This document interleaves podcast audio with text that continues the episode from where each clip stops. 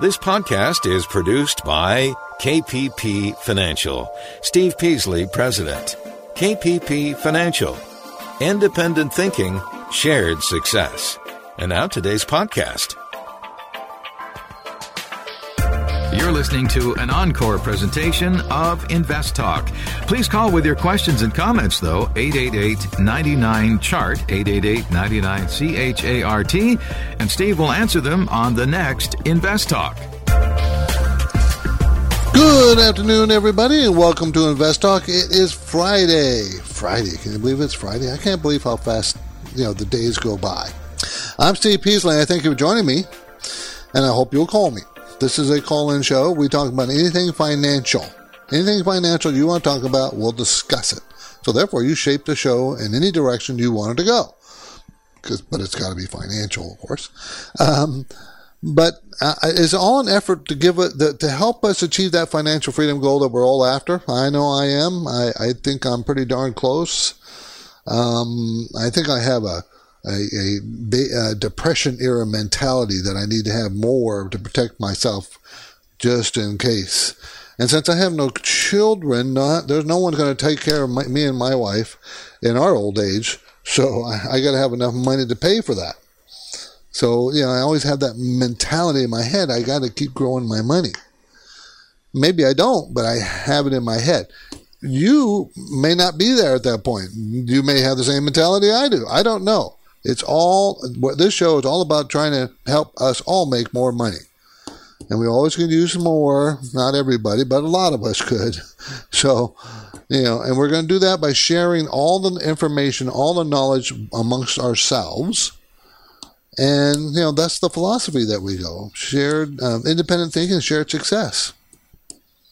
So I'm going to do my best to try to get you there. Now, just a reminder, uh, my New York trip is full. But I have added new dates. On October 10th, I will be uh, back to San Jose, California. I usually go there once a month. And I'm also taking reservations for a second New York City trip. That'll be November 7th. November 7th.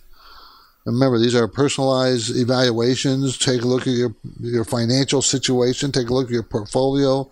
See if you're in the right path to, to get to that financial freedom goal we all have. So, and of course, if I, you know, if KPP Financial can help you with help managing your funds, that's fine. We'll be happy to do. I want to do that, and that's one of the, you know, I'm not keeping the secret here. This is, this is why I do this radio show and the podcast is to let everybody know that we're around and we're we manage money and we'll help you, and we'll help you either manage your money or just help you. Period. We'll do it either way, because I want to. So if you want to meet with me, go to investtalk.com, investtalk.com, and register. The earlier you register, the better chance you have of getting the time. Talking points today. What are we going to discuss? A fear bubble is creating a huge buying opportunity. This is an interesting article, and he and this is a very smart guy. We'll, we'll get into it, and he thinks that there might be a fear bubble. That too many, there's too much fear out there. Hmm. I also want to talk about the jobless claims uh, out this week. I want to talk about jobless job report. If uh, you know one point or another, I want to get to that today. Um, I want to also talk about silver. You know, I've been we, you know, we for months now, even going back to the end of last year, we were talking about gold, but probably is going to have a decent year in 2019, and it is. We don't, we didn't really talk about silver. Do you think? I think silver might have a better potential from this date forward than gold. So I want to talk about that. And did you see what the mortgage rates are? They're coming down still. So we're going to discuss those things, but of course you drive the show. It's wherever you want it to go. Let's go ahead and take a call. Let's go to Eric in Kentucky. How you doing, Eric? Hey, Steve. How are you? I'm doing good. Thanks for the call. Thanks, man. I appreciate the podcast. Uh, I'm a big sports fan, but your your show's more entertaining to me than Sports Center, so I want to give you props. Uh, well, thanks. Appreciate just wanted to, yeah, definitely, definitely. Uh, informative, always, always, and entertaining. Um, anyways, Steve, uh, I'm 27. Uh, I've, I've done well with just the constant buy and hold strategy with the total stock market fund, but I really, really am intrigued with a stock versus ETF REIT uh, and I'm talking long term. I was curious Okay. at my age and with telecommunications versus the ETF basket, if American Tower AMT would be a good buy to continue contributing to, or the Fidelity FREL, which is a basket of ETFs and different type of REITs. Uh, I'll go ahead and hang up and listen to you on the show. Have a great weekend. Okay, um, American Tower AMT. It's a REIT that owns cellular towers used by wireless service providers and TV and radio broadcast companies. And I'll tell you this: their earnings are going to continue to go up. It's going to grow very slowly because they're pretty much saturated. Uh, but as a long-term hold, it, it'll probably be pretty well. They have a lot of debt to build out all those towers, they had to borrow a lot of money to get there, get there. And they're still doing it. It's not like they're not growing. They are. But they have a lot of debt and their payout, the, the yield is only 1.5%. If I could talk you into, Eric, uh, I would like to talk you into maybe a different branch of REITs. Uh, I would I would suggest that you move into the take a look at the various medical REITs that are out there. Uh, there's there's a number of them, and you know they do assisted living, hospitals, uh, you know, um, just all kinds of anything related to medical facilities. The reason why I'm suggesting is because I'm, I'm I'm based on the baby boomers, my my generation. There's so many of us that we're going to be flooding these places, and I think they have much better growth potential. I like American Tower. Don't get me wrong, but the towers are being built out, and there's there's a lot of them now. Uh, so I think its growth spurt of you know twenty percent plus is over, and to get to the the build out that they had, they still they have a lot of debt they got to pay down. Great cash flow, seven dollars and the earnings are going to be eight dollars and seventy six cents a share. It's a two hundred thirty two dollar stock. It's expensive. So I wouldn't buy this at this point. But I do love the company. I think it's a good, solid business. But we want to buy right, Eric. That's that's what I want to do. Take a look at some of the medical REITs and see if some of those are undervalued and paying a lot better dividend. Remember, if you're a long-term guy, you want to collect those dividends long-term. This is Invest Talk, and we have an important inv- invitation to uh, uh, a new a KPP Wealth Management Conference, a new conference. The title is Earnings Yield in a No Yield World Investing in Real Estate, Stocks, and Bonds. The event will be uh, led by me and Justin. Plus, we will be joined by two real estate experts and a trust attorney.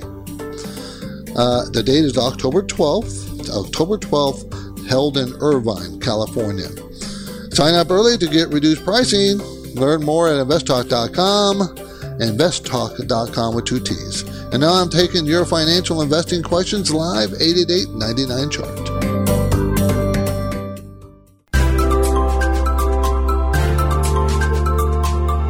Listening to an encore presentation of Invest Talk. Please call with your questions and comments, though, 888 99 Chart, 888 99 C H A R T, and Steve will answer them on the next Invest Talk. 888-99 chart is our number, 888-992-4278. Let's go talk to Bob in San Bernardino. How you doing, Bob? Well, I must confess in all humility that I violated one of your principles by Uh-oh. investing in a fund that I don't understand very well. Okay, let's talk about it. It's the Vanguard V Victor, C Charlie, V Victor, S Sugar, X Ray. Okay, so the Vanguard Bond Fund there. It's a convertible. Okay, do you know what a convertible means? Just the general idea that they it combines the qualities of stocks and bonds and they can go back and forth. Yeah, well, they don't go back and forth, they go in one direction. So you have a convertible bond fund, meaning that the bonds in there can convert to the stocks. Stocks cannot convert back to bonds. Yeah, I told you I don't understand it. Yeah. So the bond says, okay, this is a convertible bond. It can have it may it's probably full of convertible preferreds, meaning paying their high dividend payers. So a convertible is better than just a straight vanilla bond fund in this environment, Bob. Why? Because eh, they can convert to stocks, which stocks probably will move better. It depends on the convertible. You and I, Bob, by the way, will never ever know exactly what the bond convertible bond funds that they actually own in the Vanguard, that we won't really know. Because you can look up their holdings, but then you have to do some investigating to find out well when does it convert to a stock and what in what situations do all these various convertible bonds convert to stocks? And is it to my benefit or not? See, it gets very complex. Now he claims Oaktree Capital Management mm-hmm. is the fund advisor, uh-huh. and in their sales point, they make the claim that they so, their selections are based upon both appreciation and minimizing our downside protection. And that's probably true when you're talking about a convertible bond. He's not telling you a lie. That is true. In a convertible bond, it does help on the downside movement because of the bond portion of that stays more steady. What he's not telling you is interest rates affect bond funds dramatically, and that if interest rates go up, chances are good that your convertible bond fund will go down, but just not a lot. Okay, well, you've given me uh, more uh, anxiety now that I know it's bond I'm sorry. I didn't mean to do that, Bob. I really didn't. Well, at least I understand the risk I'm taking. That's well, improvement over not understanding at all. Okay, I appreciate the call. Thank you, Bob. I really do. A quick reminder if there's a term that you hear mentioned on the program but you're unclear about what it means or you have a question about it, we want you to ask. It's very likely that you're not the only one with that same question. 888 99 Chart. 888 99 Chart is our number 888 992 4278. Let's talk to Albert in San Mateo. How you doing, Albert? I'm doing well. Thanks for taking my call. You're welcome. Um, I had a question. Uh, I want to put some money away for my child's college education, and I'm looking at the 529 plan. Mm-hmm. I just want to know if that's the best way doing it. She's really young. How much money do you plan on putting away a year, Albert? Ooh, that's not really set. It's going to be like 500 maybe right oh. now. Then I would not suggest a 529 plan there's two kinds of educational plans that you can do. You can do a 529 plan, which are state sponsored plans for college only, okay, accredited college only, not college for hair cutting or truck driver school, okay, a regular accredited college. And there's also what's called the Coverdell. And the reason why I asked how much money you wanted to put away, in a 529 plan, you could put up to like, I think it's like $15,000 a year. In a Coverdell, you can put up to $2,000 a year. Now, why would I want Coverdell over 529? Well, because there's different rules on these things. In a 529 program, they're sponsored by individual states. And were you planning on buying a California one? Because if you're in California, you can buy any one in any state you want. Right. Okay, you can buy Illinois, Florida, California. But what happens in most 529 plans Besides the fact that you can only spend the money on accredited colleges, you also have restrictions of what you can invest it in. Right. In a Coverdell, it's like an IRA. Okay, you can start a Coverdell and you can invest it in anything you want. And Coverdell, you can use it for that beauty school or truck driver school. You can use it for private high school. Okay. So, but you can't do it with a 529 plan. That's only for college. I know Fidelity is the one for California 529. How would I go about uh, you, getting a Coverdell? Okay, you can go to anybody, Schwab, E Trade, anybody, anybody, and say, "I want to open up a Coverdell." They'll say, "Okay, here's the forms." Okay. The, yeah, same thing. It's really simple. And then what you do is you start putting money in it, and then you decide what you want to invest. So go to any place you want. You can go to a bank. I would suggest, you know, a discount broker. You can buy mutual funds. If you're going to buy mutual funds, Schwab is have a program called Schwab One, which I like, is a very good vehicle. But you can buy ETFs from anybody, and I like those does even have, better. Does it have the same tax implications? Exactly the same.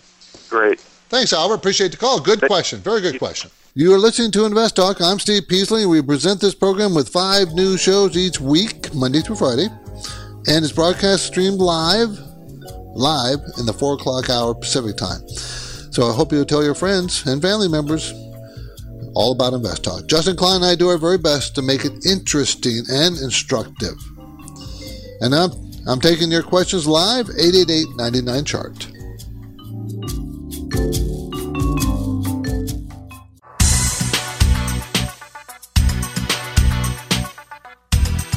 Listening to an encore presentation of Invest Talk. Please call with your questions and comments, though, 888 99 Chart, 888 99 C H A R T, and Steve will answer them on the next Invest Talk. 888-992-4278. Let's talk to Joe on Cupertino. How you doing, Joe? You want to talk about gold? Yes, I do. Thank you for taking the call, Steve. Yes, um, it seems like in the last week or so that uh, we come off a big high, and uh, what I saw today is like 15, 15 is kind of where it ended, I guess. Can you tell Yeah. me, do you think it's going to be going down further, or we're going to swing back up? Question. Well, I, I, you know, it's almost impossible to tell you what it will do in a short term, as you know. I, I think the Yeah. fundamentals are there for it to continue to rise, basically, Joe. Uh, why I say that is uh, I'm looking at the strength of the U.S. dollar, and the Fed's going to lower interest rates next week. And and you know I mentioned the three things that drive gold is fear, and that's what's been driving gold is uh, the worldwide slowdown ec- economy. But the two other things that drive gold is is dollar, the dollar, and the inflation.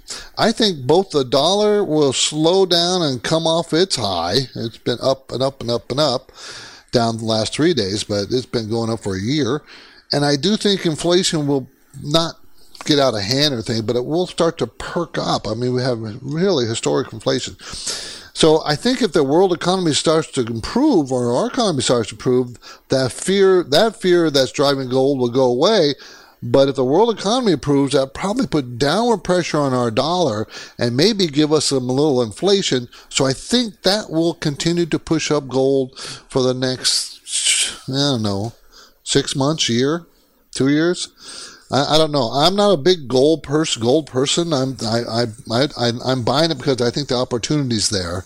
I've had it for a while, but I, I will exit it when I think it's topped. I just don't think it's topped yet. This is Invest Talk, made possible by KPP Financial.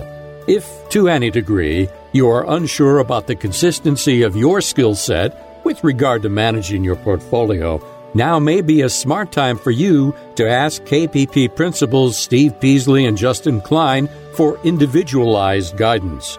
You can start with a no obligation phone call to the KPP Financial office in Irvine, California, or send Steve and Justin a message through investtalk.com. The Invest Talk radio and podcast continues now. The phone lines are open. Call with questions. 888 99 Chart. We'll go to George in San Diego. How you doing, George? Fine, thank you, sir. What is your opinion of uh, trust deeds? Are you a first trust deed or a second trust deed? First ones only. First trust deed. I like them. Okay, uh, George, you mind if I explain it a little quick for everybody else what they are? Yeah, how much risk is there involved? Okay, and I'll, I'll touch on that. A trust deed is where you're talking about a piece of property, everybody, and you are the bank. You're the bank. Think of you're the one carrying the mortgage. That's that's what a trust deed is. A trust deed is a mortgage carrier. So let's say someone buys an office building and they need uh, three hundred thousand dollars, and that's a first trust deed. In other words, the first trust deed means you're the first position. First position means that if something goes wrong, you get paid first. Right. Okay? So first trust deeds I'm very happy with. Second trust deeds I'm not so happy with. But it also depends on how much equity. In other words, if you loan 300,000 and the building's worth a million and you're the first trust deed of 300,000, there's very little risk there Exactly. Because you're going to get your money even if the guy goes bankrupt on this building, whether it's office building or a retail shopping center, I don't care whatever it is. I still get my money back. You'll get your money back. So the risk, George, goes to how much equity is in there. And if you have 50% coverage, meaning that there's no more than 50% debt as a first trust deed, you can have more debt than that, by the way. But as a first trust deed, yours, you don't care about those second guys.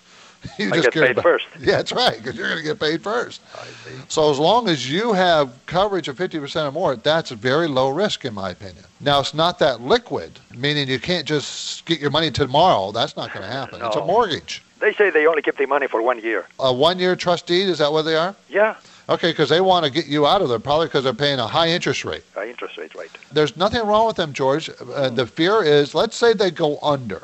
Yeah. Okay, let's say that happens.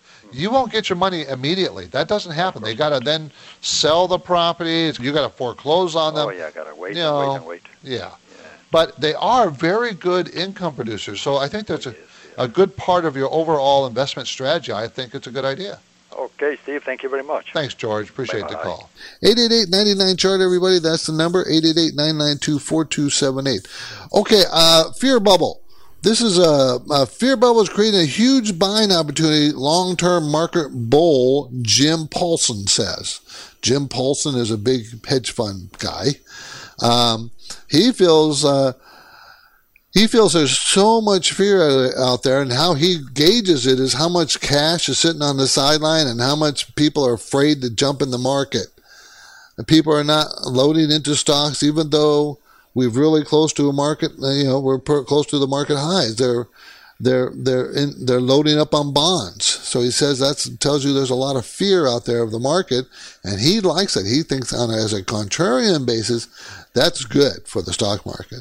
He thinks it's going to rally toward the end of the year. He may be very well right. If the Fed lowers rates, which they are, there's there's 80% chance they'll lower. At least this is what the statistics say.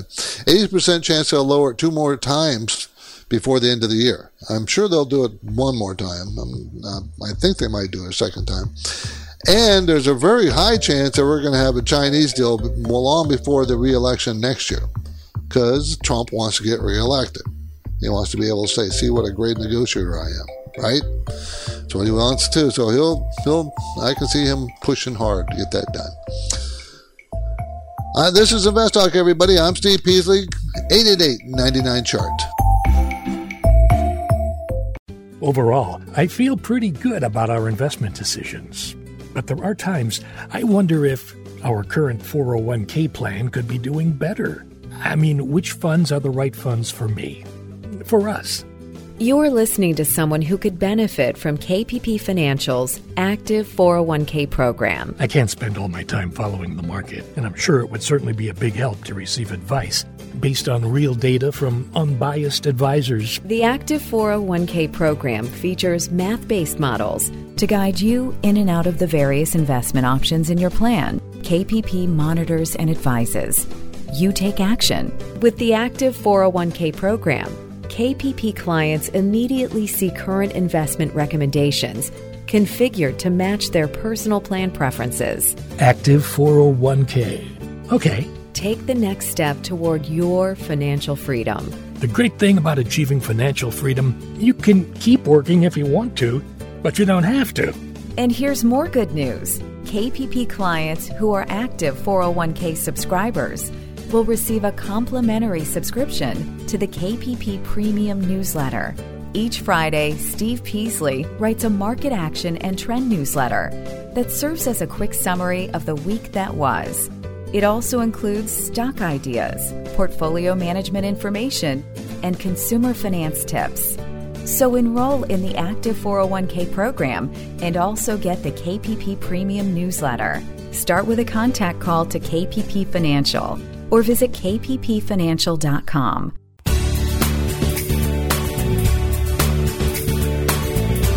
You're listening to an encore presentation of Invest Talk. Please call with your questions and comments, though, 888-99-CHART, 888-99-C-H-A-R-T, and Steve will answer them on the next Invest Talk. 888-992-4278. Before the break, I apologize. I didn't get to my trivia question, which I thought was pretty interesting, so I wanted to make sure I get it in. When and where was the first Costco store opened, and how many Costco subscribers are there? Because you remember today, this week, we had that big opening store in uh, Shanghai, and they had to shut down. Was so many people. Here's my answer. Through mergers, Costco's corporate history dates back to 1976 when it was former when its former competitor Price Club was founded in San Diego, California, and before the Price Club merger, the first Costco branded store opened in Seattle in 1983. 1983. As of July 10, 2019, Costco had a total of 776 warehouses, including 539 in the United States and Puerto Rico. In 2018, Costco has 94.3 million members. 94.3 million members. Doing the math, if you multiply an estimated average annual membership fee of 60 bucks by 94 million, we could calculate that Costco make, might receive approximately $5.6 billion per year in membership fee revenue. And that's where most of their earnings come from. You probably didn't know that. Now, here's a fun fact the Price family placed Price Club Warehouse's number one, the Costco predecessor, inside a series of old San Diego airplane hangars. I was actually there. That was when I was young. Those hangar buildings were previously owned by billionaire Howard Hughes. Costco is a pretty interesting story. It has a good history, interesting history. Anyways. Okay, how about some more facts? Job growth slowed again in August to 130,000 new jobs. Okay, that report came out this morning, according to the Bureau of Labor Statistics. 130,000. Now, that was less than expected. I think they expected about 170. And actually, that turned out to be good news to investors because it may it, it puts the uh, uh, it puts the increase in uh, decrease in the Fed fund rate on on the table, keeps it on the table. So the Fed can't say, "Well, we're just economy so strong, we're producing so many jobs, we can't we can't lower interest rates." Well, we didn't produce that many, did we? So it keeps it on the table, and I think they will lower rate, lower uh, uh, lower the interest rate. Remember, they only control overnight rate to banks. That's it just one in one rate. We're still growing. Wage growth was up three percent. Labor force participation is up. There's no sign of inflation, and the horizon the, and the, uh, no sign of inflation, and the consumer consumers are making more money and they're spending it. They are the drivers of our economy. We are still at 37 low, a 37 year low in unemployment rate. 3.7%, I think it was. So the U.S. consumer is strong, and that means the economy remains strong. Okay, it's not as strong as it was, but it's still strong. It's still strong. Just in housing construction, 14,000 new jobs were created. Housing. So maybe we're going to, maybe that's not weakening that much either. And there's about 1.3 million jobs that are open right now that are available for qualified workers. The problem is the word qualified workers. Having trouble finding them. An estimated 80% of the market is expecting two rate cuts by the end of the year, by the way. I think I mentioned that at the, already. Uh, and do you think the market's up for the year or down for the year? Do you think the FANG stocks are up for the year or down for the year? The FANG stocks are down about 3% for the year. The rest of the market is up 2 3%. That's over the last 12 months, by the way, not just this year. Rolling 12 months. Okay, here comes another caller question. 888-99 chart. How about if we go to Don in Coronado? How you doing, Don? Hey, good, Steve. How are you? Thanks for calling. I appreciate it. No problem. Love your show. Appreciate your help. Uh, if the way you manage people's money, everyone has the same portfolio, yes. what do you? How do you differentiate between those who want a conservative portfolio and those who want a, a moderate, et cetera. If everyone's got the same portfolio, just a different number of stocks. Okay, I can answer that question. Well, how we do that is we offer different programs. We have a program called an income program, which is 50% stocks and 50% bonds. So a person who wants less risk, we will hold the bonds to maturity, and we are buying only companies that pay high dividends that is a less risky portfolio than our stock portfolio. So you have picked what category of risk you want to be in based on what programs we offer. Okay. And so everybody in this program, or the stock program, has all the same stocks. Everybody in the income balanced income portfolio has the same amount of bonds, same bonds and stocks in that one. Anybody in the mutual fund program all have the same as everybody else in that program. And you and your partner have the same. You spread your money out across those programs. we put money in each one of those. That's right. We have our own money in each one of those programs. All of the programs we have, we have our own money. So we buy everything at the same time for every client in those programs. I like that aspect of your uh, of your business. Yeah, I think it's only the right way to do it. We expose ourselves to the exact same. Practically all my money's there because I want to be very focused on making sure I make money. Before I give you all my millions, if I wanted to know your track record, how could I find that out? Uh, by calling me in the office, uh, we can show you every stock we own. We can show you every stock we purchased in every program and what it has done as far as back as you want to go. Great, and I was kidding about my millions. I'm actually in the military, so I don't have much. But you, uh, you're worth a lot of money, though. Multi-million for being in the military. Thanks, okay? Steve. Th- thanks, Don. I appreciate it. 888-99 chart is our number, everybody. You can reach us. We have lines open, 888-992-4278. Okay, uh, I'm Steve Peasley, and you're listening to Invest Talk. So I think it's you know, pretty safe to assume that you're serious about investing, and you want to grow your wealth, just like me and everybody else that listens to the show, just like everybody else in the world, right? We all want to grow our wealth. But maybe there's a bit of fear that creeps into your judgment, maybe in the process of your buying and selling. Maybe fear creeps in. Well, you know, you got to understand the, the, your risk tolerance and the perception of risk when you buy stuff. For instance, the blink uh, charging we just talked about, you have to assume that that's an extremely high risk stock. You don't want a portfolio like that. That you know means you're super high risk, and maybe you don't know Maybe you don't know you have a high risk portfolio. Well, have a way that you can judge how, how risky your portfolio is and how much personal risk you want to take. It's called Riskalyze, a tool on investtalk.com. It's a questionnaire. It's a short questionnaire, but it attempts to risk your personal, attempts to, to, to um, gauge your personal risk tolerance, try to measure it and then I put in your portfolio on the other side of it, and it will score the portfolio just like it scored your personal risk tolerance. It's from zero to 100. And they should match up. So your, your, your, the risk you take matches the risk that you want to take. Again, it's called Riskalyze. Go to investtalk.com and take the questionnaire. It's pretty simple, pretty quick.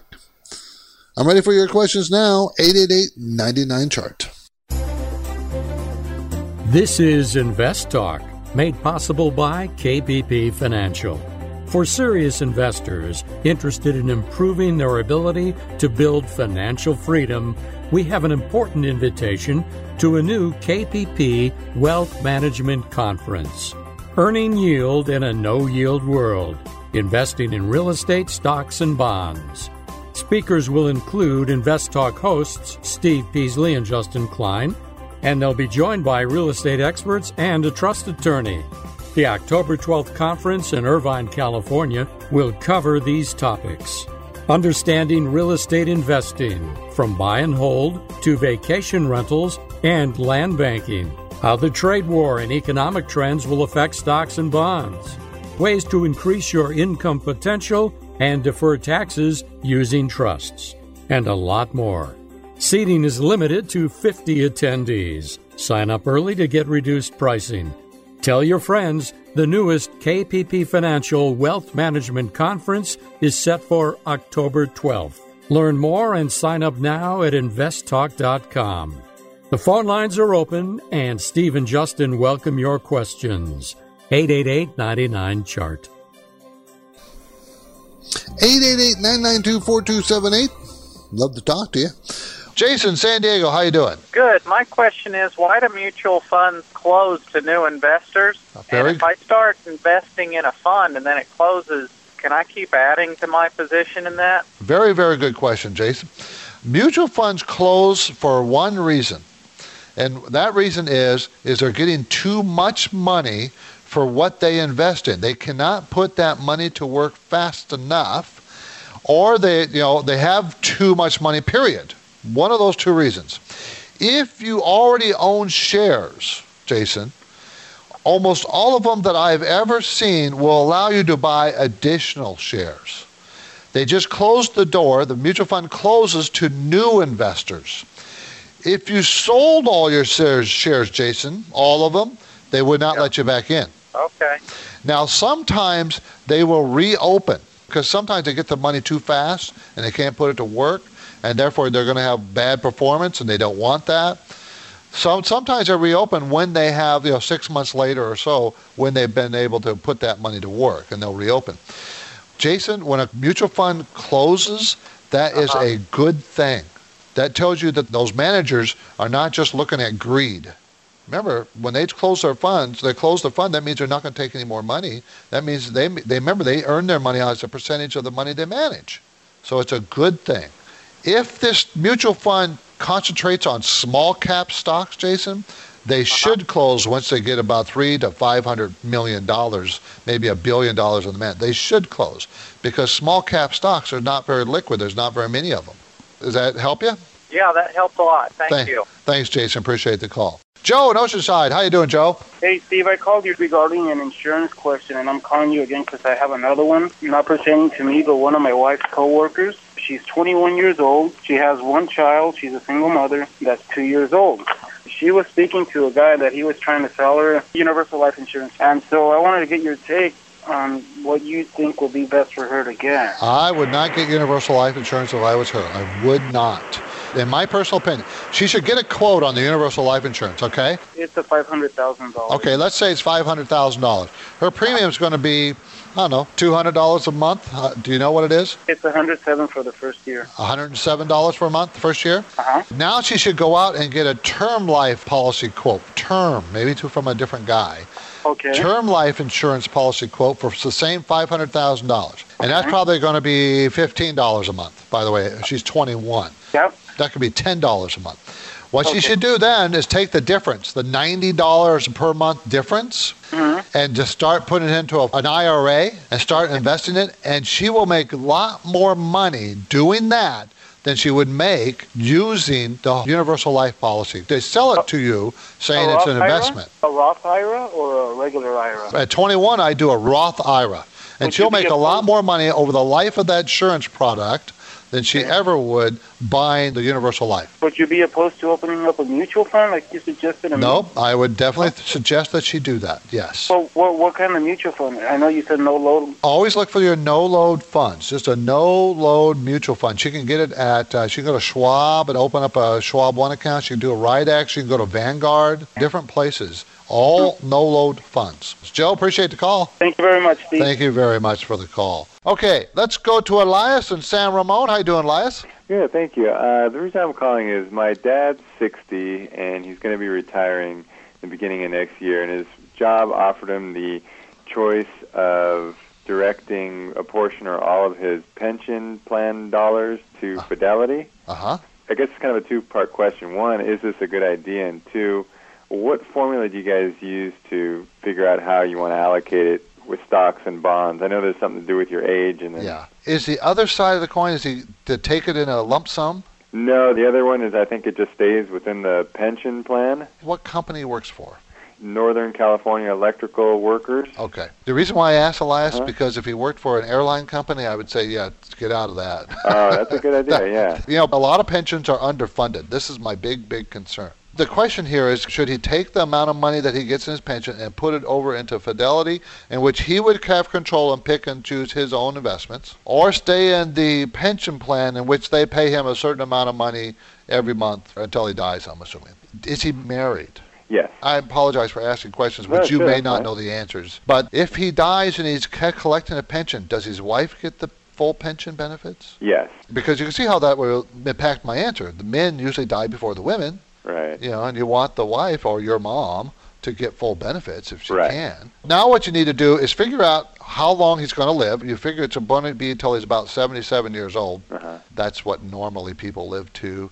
Maybe a little longer if he's already 60 Right. how many years that is, how much money he gets per month, and then figure out that lump sum, okay? Okay. Then take the lump sum they're going to flip over to Fidelity, and then compound it by about 6 or 7% per year. And always, every year, withdraw the same amount of money that he's going to need, or how much he would take out of the pension. So when you compound it, but take money out, it's a fairer comparison, you know? Okay.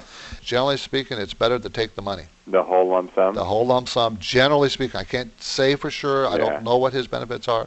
But the few that I've done the math on, the ones that come and talk to me about this, Uh-huh. I do the math, And it seems like invariably they could do better if they just invest in a smart investments. Now, the other part of the question you have is supposed to be for every year of your age is about the approximate amount you have in bonds. Okay. So if you're 60, 60% in bonds, 40% in stocks. Okay. But the caveat is that you shouldn't really be buying bonds in a rising interest rate environment. Right. Or you buy short term bonds in a rising interest rate environment. Okay. It depends how conservative he wants to be. And at age 60, and this is his uh, pension, he needs to be somewhat conservative. Conservative, yeah. Well, I hope that helps. And if you have Yeah. any specific questions, you can give me a call at the office. I'll run you through all the numbers for you. Well, this is great. Thank you very much. Thanks, Elias. Appreciate the call. This is Invest Talk. I'm Steve Peasley, and we have one goal here to help you achieve financial freedom. Financial freedom. And our work will continue right after this break. So get your questions in now. 888 99 Chart.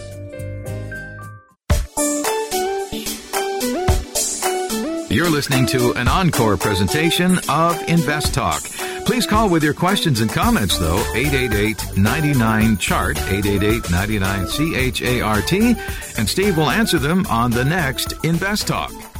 Let's go to Peter in Anaheim. How you doing, Peter? Good. How are you, Steve? I'm doing good. Th- Thanks for the call. Thanks for taking my call. My question is about how to find out whether the institution is buying by looking at the level two time and sell windows. Okay. This is how you do it. I don't know if you have the time, Peter, but if you're looking at an individual stock that you're considering, if you watch it for a few days on level two, and everybody else, for everybody else, level two, you get to see the buys and sells, you get to see the offers and the bids, you get to see how big they are, and you get to see them click off. In other words, the selling and buying of the stock. So you get to know the size of the trade, the price movement of the trade, and uh, the, how deep the level is, because level two takes you all the way down to all those people that are offering bids and asks, down deep. You know, I'm bidding ten dollars, another guy's bidding nine dollars and ninety-five cents, another guy nine dollars and ninety cents, and you get to see their sizes. So, Peter, what you want to look for is what we call block trading. In other words, you'll see you're looking at a company and it trades 500, 1,000, 200 shares, 150, 500 shares, and then you see a block of 10,000 shares trade. And then five minutes later, another block of 10,000 shares traded, either bought or sold. I can't tell you which, uh, it doesn't matter which direction. With the prices going up or down, doesn't matter. I'm just trying to point out, watch for those big block trades. And Peter, that's when you know that institutions are either dumping the stock or buying the stock. Because you'll see the sell of a 10,000 at a lower price, they're willing to take a lower price. There's people, someone's dumping the stock.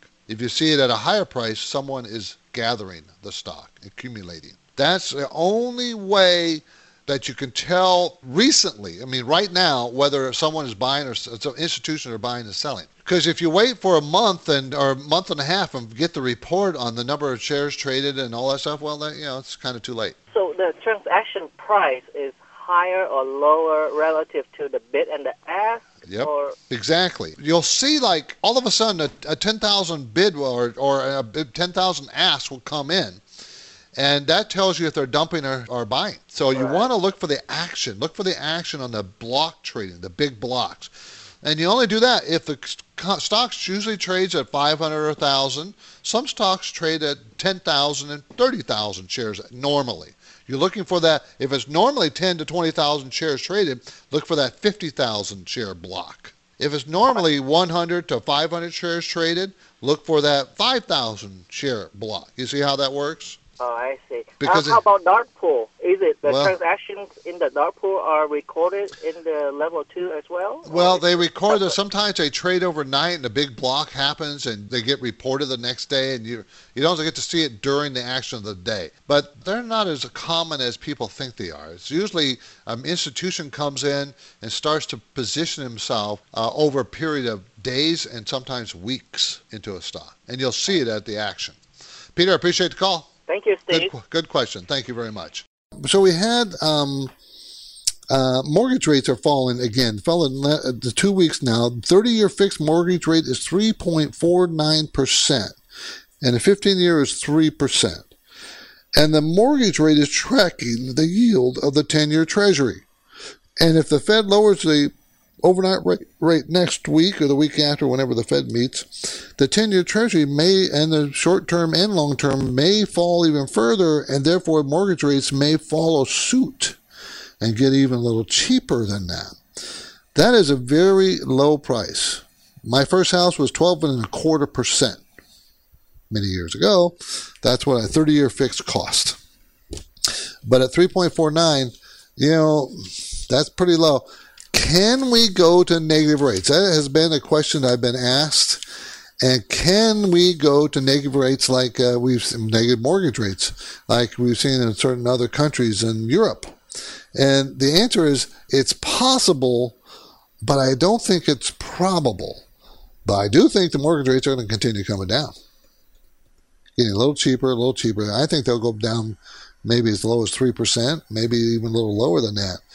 But I don't think so. You know, it all depends. If we go into recession, yeah, we we could easily go further down if we go into recession. Um, but at this point, recession is still a ways off. I just don't. It's whenever there's an inverted yield curve, usually goes recession. But maybe we're not going to do it this time. It's possible. I'm Steve Peasley, and this completes another Invest Talk program, everybody. Please remind your friends that they can listen to Invest Talk five days a week in the 4 o'clock hour Pacific time. And they can download podcast shows anytime they want. Justin will be here on Monday. I will return on Tuesday. So, everybody, have a great weekend.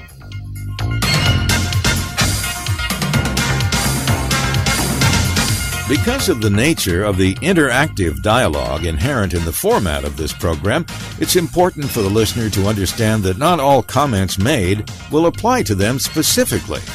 Nothing said shall be taken to be investment advice, or shall statements on this program be considered an offer to buy or sell securities. Such advice is rendered solely on an individual basis, and at times will require that the investor review a prospectus before investing. Invest Talk is a copyrighted program of Klein Pavlis Peasley Financial, a registered investment advisor, which retains all rights. For more information regarding KPP's investment advisors, call 1 800 557 5461. Steve Peasley is president and Justin Klein, chief executive officer of Klein Pavlis Peasley Financial and they thank you for listening and welcome your comments or questions on our 24 hour listener line at 888 99 Chart.